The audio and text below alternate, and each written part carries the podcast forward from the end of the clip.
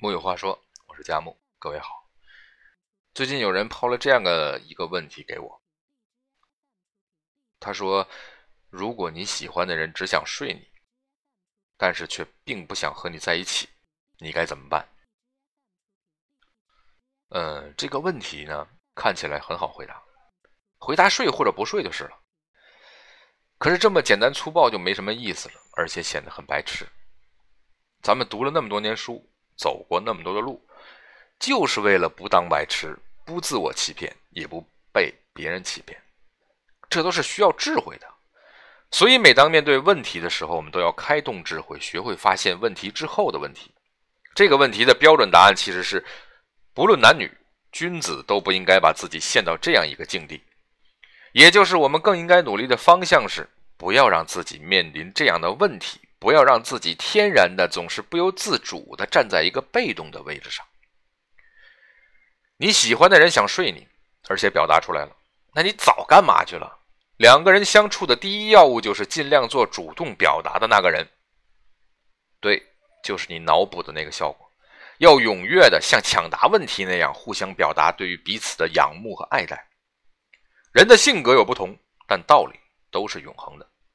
不要被某些文艺作品教坏了，天天坐在原地守株待兔。世界太大，人生太长，如果你不主动出击，我们人类根本无法繁衍到现在。人能够主动选择背后的洞察是健康的肉体、完善的自信、健全的人格、良好的行为控制能力，这是不容易的。所以做人是需要学习的。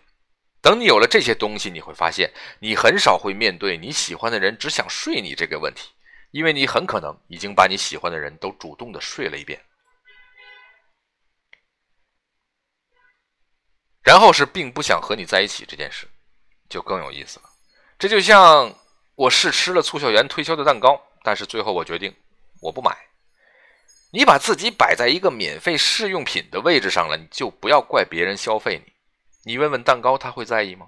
蛋糕不会的，蛋糕会说：“你爱吃不吃，总有人会买的。”当然，我们人不是蛋糕，人有感情。可你都这么问了，其实就是物化了你自己。别人物化你，你真的没什么好说的。有一个非常非常政治不正确的提法送给大家，可能略显无耻，但却可以有效避免情感人格不成熟的小白们心碎。那就是少男少女尽量不要去喜欢明显不可能喜欢你的人，也就是说，不要去做飞蛾扑火这件事儿。就是追爱豆也要半真半假，轻佻自在，热脸贴冷屁股这种事儿发生在书里、电视里、电影里，看起来都很美，但是落在你自己头上，就要做好自我毁灭的准备。我们智人确实是一个非常容易产生自我毁灭倾向的物种。也不知道是不是生理上有啥缺陷。总之，我们要从懂事起就学会控制这种倾向，尤其是爱好文艺的文艺青年们，不要读了本书就伤春悲秋的往沟里走。要像鱼虾，像小兽，像飞鸟，像海豚，饿了就吃，困了就睡，能搞就搞，快快活活。吃了亏要浑然不觉，遇见了傻叉要掉头就跑。不要自轻自贱，琢磨这种怪问题。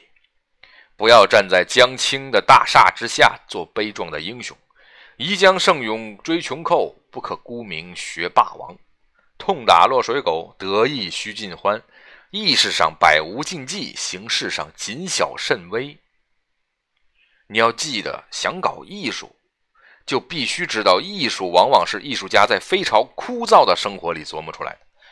把自己活得像艺术那样的人，要么是被逼的。要么是被逼的。木有话说，我是佳木，各位晚安。